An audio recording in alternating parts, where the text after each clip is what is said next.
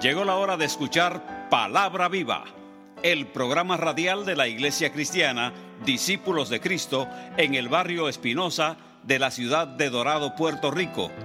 Escuchemos a nuestro pastor, el reverendo Pablo A. Jiménez, compartiendo Palabra Viva para toda nuestra audiencia. Mis buenos hermanos y hermanas, que Dios les bendiga. Les habla el reverendo doctor Pablo Antonio Jiménez Rojas pastor de la Iglesia Cristiana Discípulos de Cristo en el barrio Espinosa de la ciudad de Dorado, en Puerto Rico. Es mi placer darles la bienvenida a nuestro programa radial y presentarles un sermón muy particular que se titula Fuego Pentecostal y está basado en el capítulo 2 del libro de los Hechos de los Apóstoles.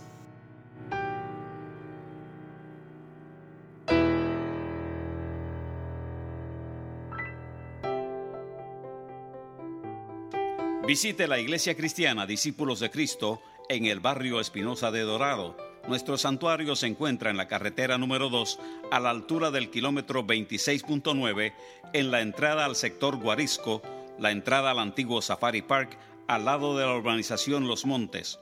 Los domingos tenemos escuela bíblica dominical comenzando a las 9 de la mañana y servicio de adoración a partir de las 10 y 30 de la mañana.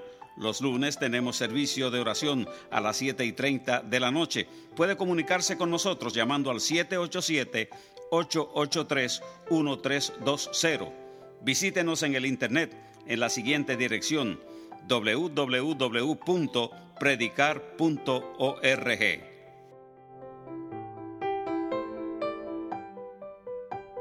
El fuego es uno de esos fenómenos que ha llamado la atención de la humanidad desde el principio de la creación. En todas las culturas, todos los seres humanos, en algún momento se han visto fascinados con el fuego. El ser humano primitivo tenía problemas para controlarlo, cómo lo hacía, cómo lo usaba sin que se volviera peligroso. Y en mi caso yo debo confesar mi fascinación con el fuego también. Desde mi niñez. Me llamaba la atención. Y claro está, nosotros no vivimos en uno de esos países donde hay chimenea y donde usted puede sentarse a mirar el fuego. Yo tuve el gozo de hacer eso en algún momento de mi vida. Pero cuando niño, yo veía esas imágenes en las películas, en la televisión, la leía en los libros y la extrañaba. Pero recuerdo una noche, durante un largo apagón, allá en la ciudad donde yo vivía, en Bayamón, donde como la electricidad no volvía, nos convocamos todos en el balcón y allí comenzamos una hoguera en la jardinera. Y yo pasé lo que parecían horas mirando el fuego, papeles quemarse, madera quemarse, y yo los miraba y los miraba y los miraba, con esa fascinación de ver los colores, el rojo, el blanco, a veces azul, de ver cómo donde no había flama había calor, de cómo aún a unos pies de distancia usted sentía el fuego, aunque no estaba cerca. Con el tiempo esa fascinación se convirtió en profundo respeto. ¿Sabe por qué? Porque cuando yo tenía 11 años entré a los niños escucha. Y nosotros pertenecíamos a una tropa que éramos bastante, bastante, bastante chapados a la antigua. Y mientras otras tropas utilizaban gas propano o otro tipo de gas,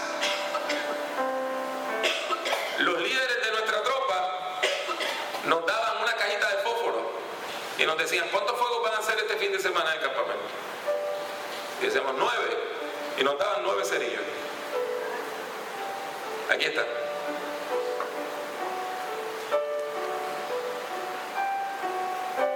Pasamos hambre durante un campamento que no supimos manejar el fuego.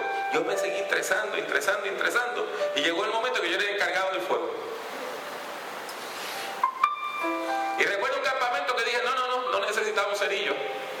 ¿De veras? No, no necesitamos cerillos. Yo había comprado una pequeña piedra que venía con un pedacito de metal y una anilla de metal. Y aquello era pequeñito y me cabía en el bolsillo. Y sencillamente yo llegué, agarré mi anilla, puse un pedacito de estopa,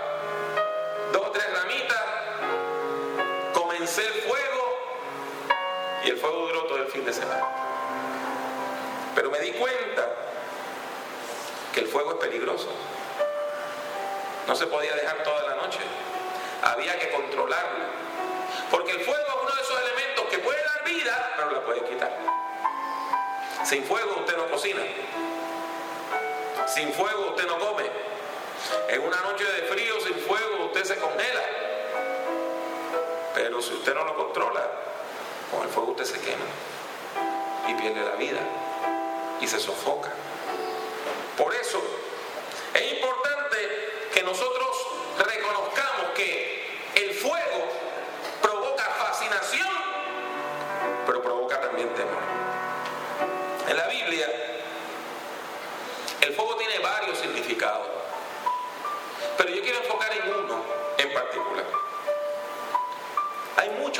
donde el fuego simboliza la presencia de Dios.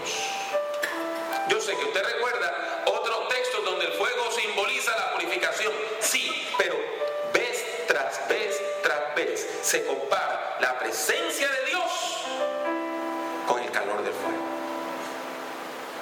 Por ejemplo,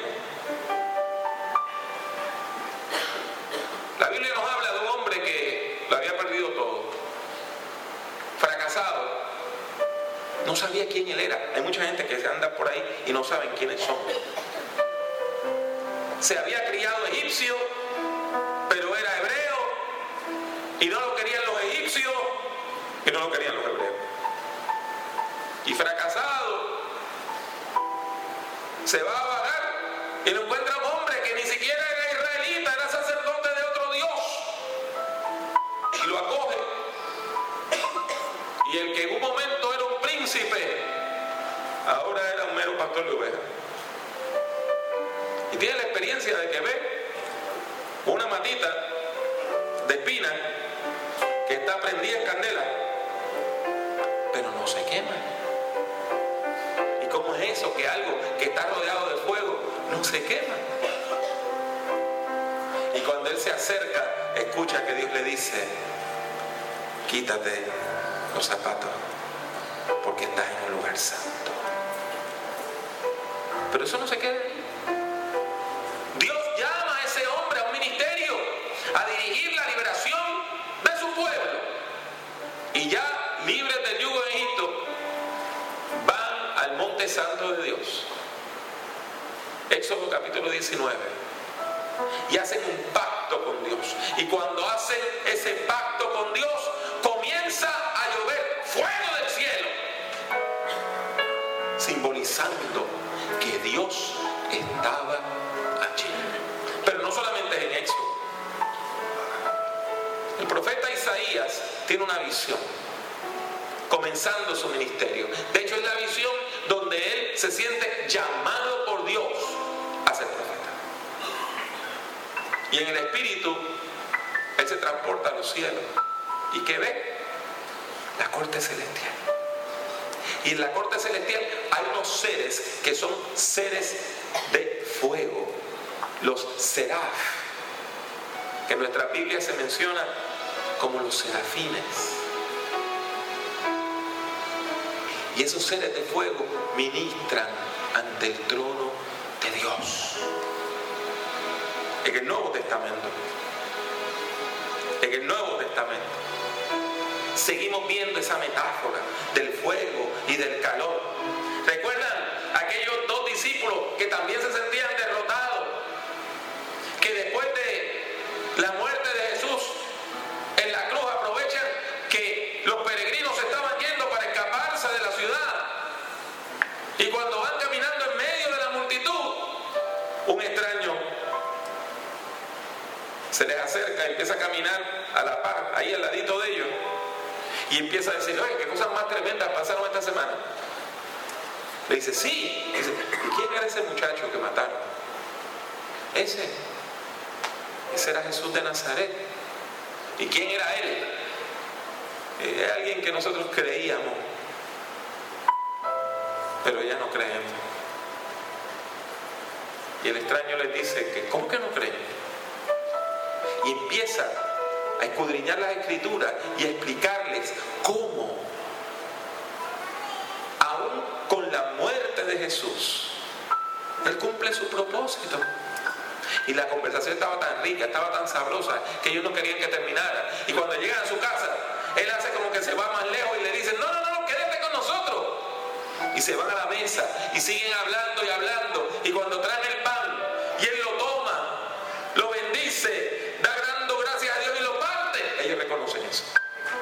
Ellos reconocen. Una vez que estaban en Galilea, ¿recuerdan? Y no había pan y un niño dijo, aquí tengo lo, lo que mi mamá me mandó de almuerzo. Y él tomó el pan y dando gracias lo partió y lo dio. Es Jesús. Y cuando Él desaparece, se miran y dicen, no, no ardía nuestro corazón cuando nos ardía nuestro corazón.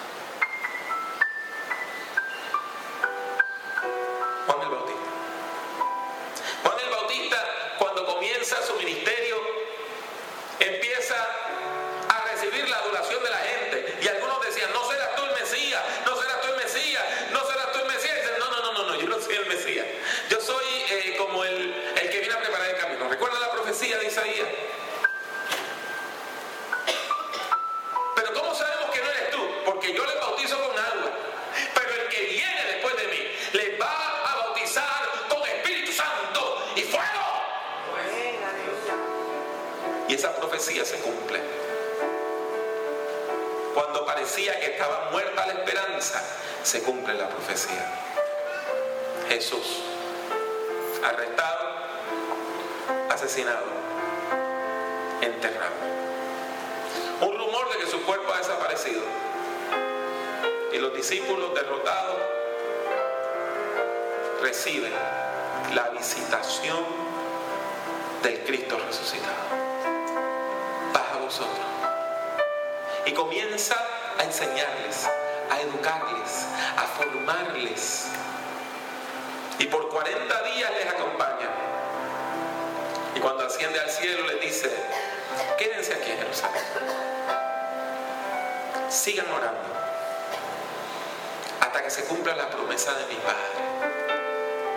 Y ellos se van a un segundo piso. Eso es lo que quiere decir un aposento alto. En la casa que tenían techo de azotea, la gente hacía un cuartito de oración y meditación en el segundo piso, un aposento alto. Y allí se van.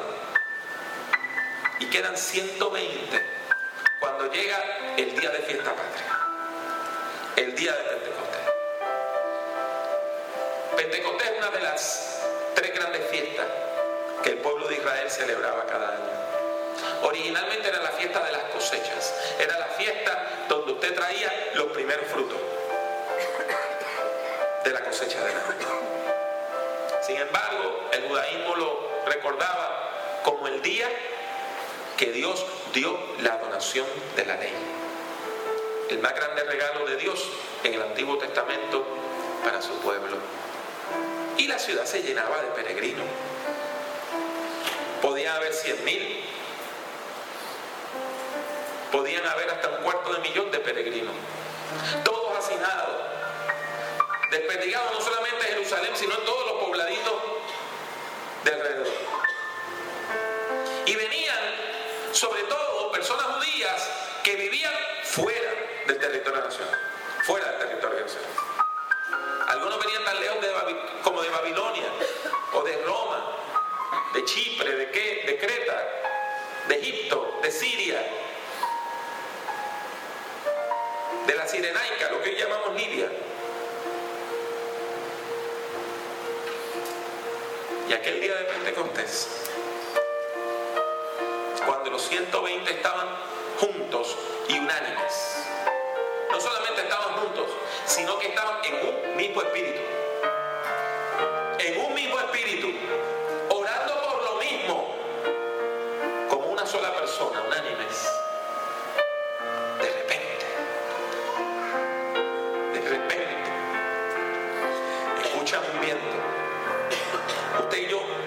hemos escuchado ese tipo de viento, como un viento recio, como un viento fuerte, como un tornado, como un huracán.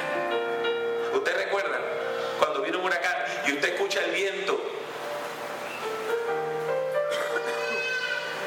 Cuando yo vivía en Estados Unidos me decían, cuando escuchas que, que viene como un tren a mitad de la noche, no es un tren, es un tornado. Y usted escucha ese viento fuerte, recio, constante, y lo escucha. Y cuando se miran los unos a los otros, sobre cada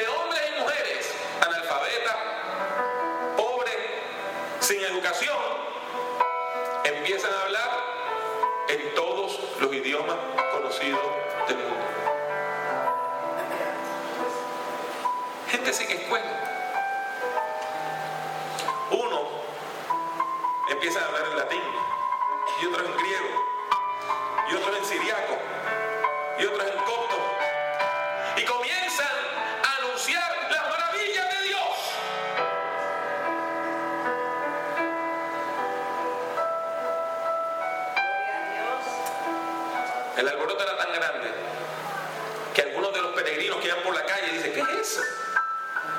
Siempre hay gente que se burla. Y dicen, no, no, no, no. O sea, empezaron tempranito.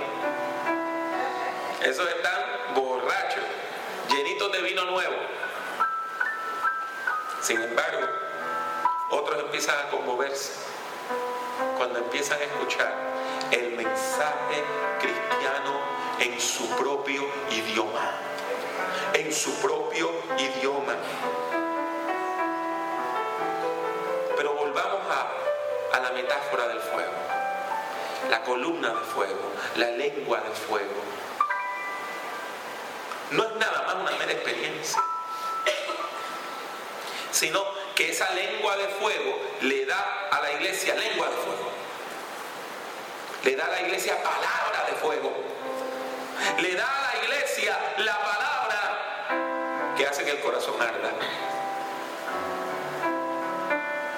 Y usted se imagina lo increíble de usted andar por una de las pequeñas calles de Jerusalén y usted que venía de Egipto y que sabía un poquito de copto, que es un lenguaje que hablaba un pequeño grupo allá en Egipto, escuchar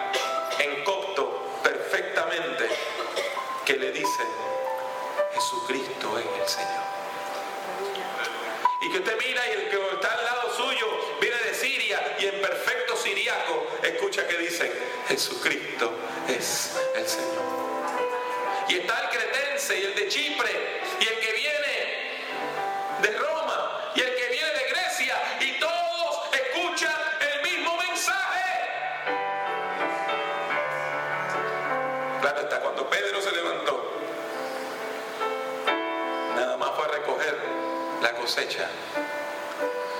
y le dice a la gente, ¿saben qué es esto? Esto es aquello que Joel profetizó, que en los últimos días se iba a derramar el Espíritu y la presencia de Dios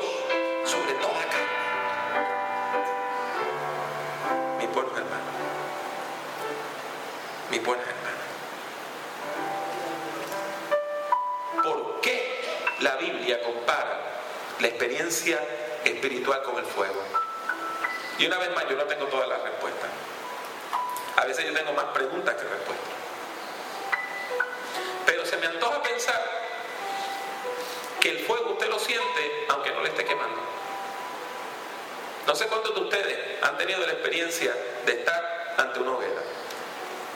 Ya sea que se haga una fogata.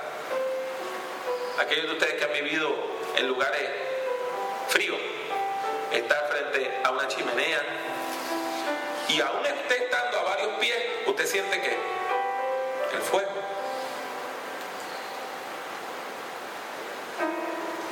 El fuego se siente. Y la presencia de Dios se siente también.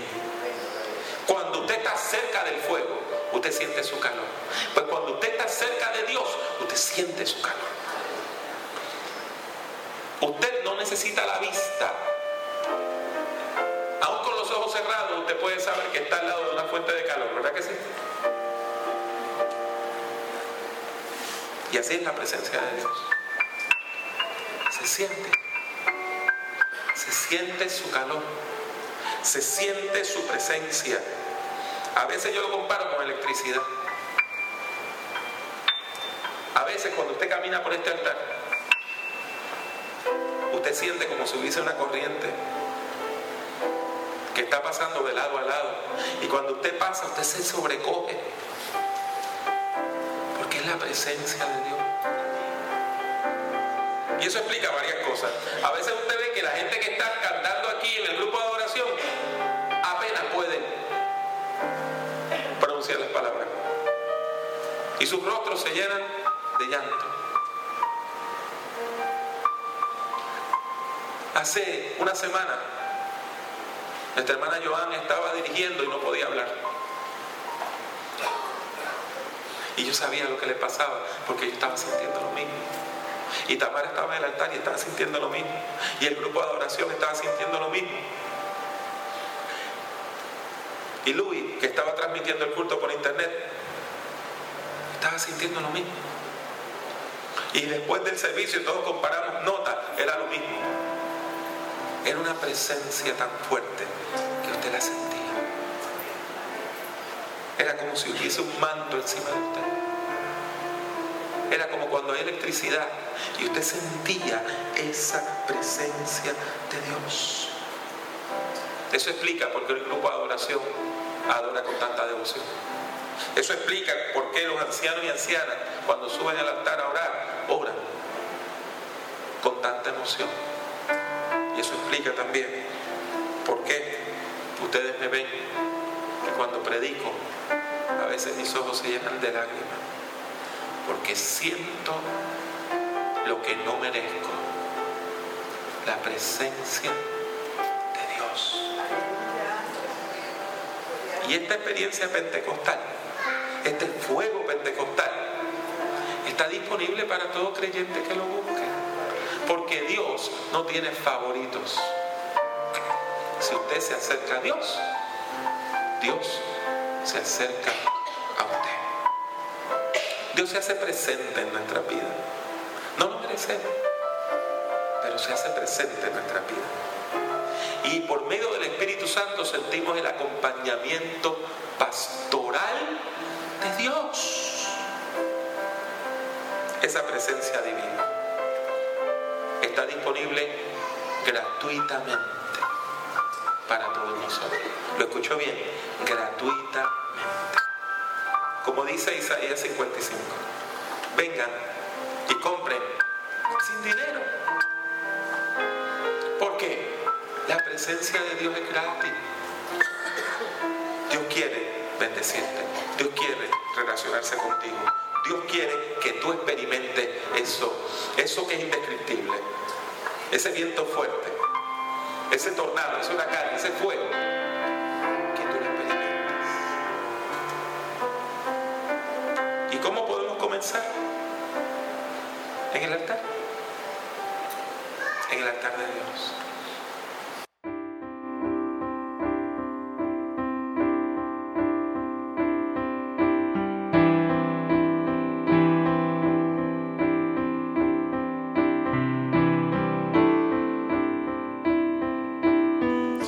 Y respondemos a la palabra de Dios en oración y ruego diciendo, Buen Dios y Padre Celestial, Dios de amor y de gracia, santo es tu nombre por siempre. Te damos gracias por tu Espíritu Santo y te damos gracias, Padre, por la pasión, por el fuego de tu Santo Espíritu. Gracias, Padre amante, por tu presencia hermosa. Gracias, Señor, porque es un milagro el poder experimentar esa presencia. Te rogamos que nos concedas siempre sentir ese milagro en nuestras vidas. Que sea alguna persona que todavía no te he conocido, que hoy pueda confesar tu nombre y sentir tu presencia en el nombre de Jesús. Amén.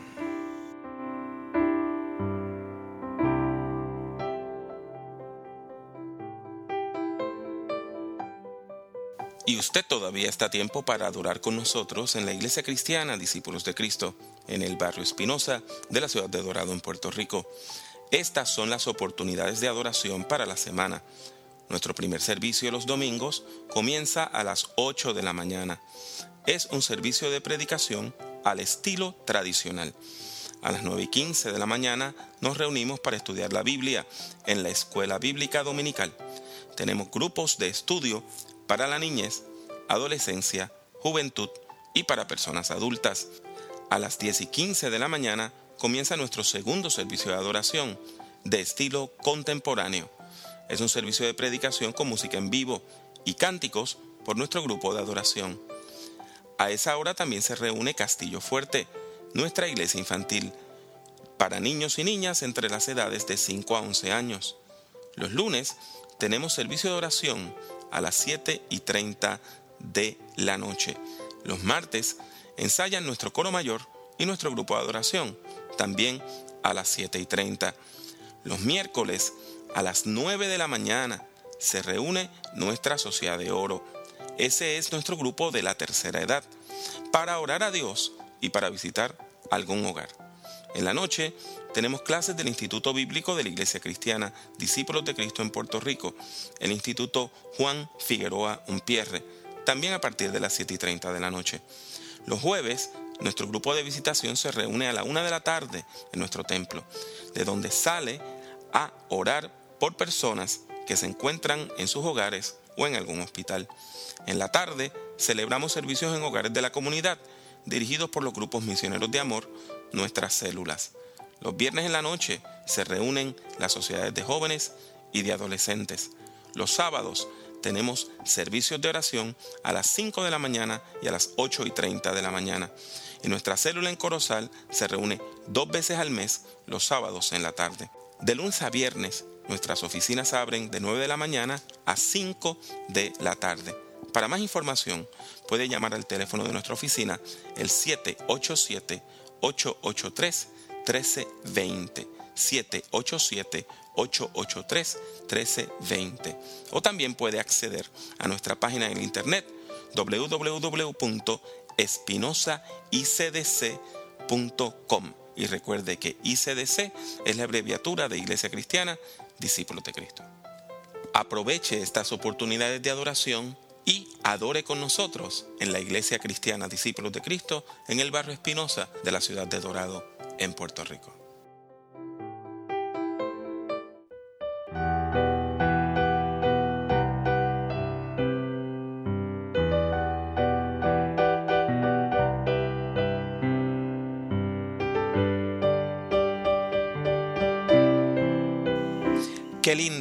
Ha sido el poder presentarles este programa en esta mañana. Esperamos en el nombre del Señor que la palabra que usted ha escuchado haya sido de edificación, de impacto a su vida. Porque lo que deseamos es que usted pueda sentir ese fuego pentecostal, esa presencia de Dios, esa presencia del Espíritu Santo en su vida y en su corazón. Y si usted quiere ir a una iglesia donde usted pueda sentir esa presencia salvífica, le tengo una buena noticia. La Iglesia Cristiana Discípulos de Cristo del barrio Espinosa de la ciudad de Dorado en Puerto Rico desea ser su iglesia. Queremos que nos dé la oportunidad de ser el lugar donde usted pueda crecer espiritualmente, el lugar donde usted pueda buscar del Señor a cada paso, donde usted tenga acompañamiento pastoral y tenga una comunidad que verdaderamente se preocupe por usted. Así que le invitamos con amor a que nos visite. Se despide de ustedes el reverendo doctor Pablo Antonio Jiménez Rojas, deseando que Dios le bendiga a usted mucho y que Dios le bendiga siempre.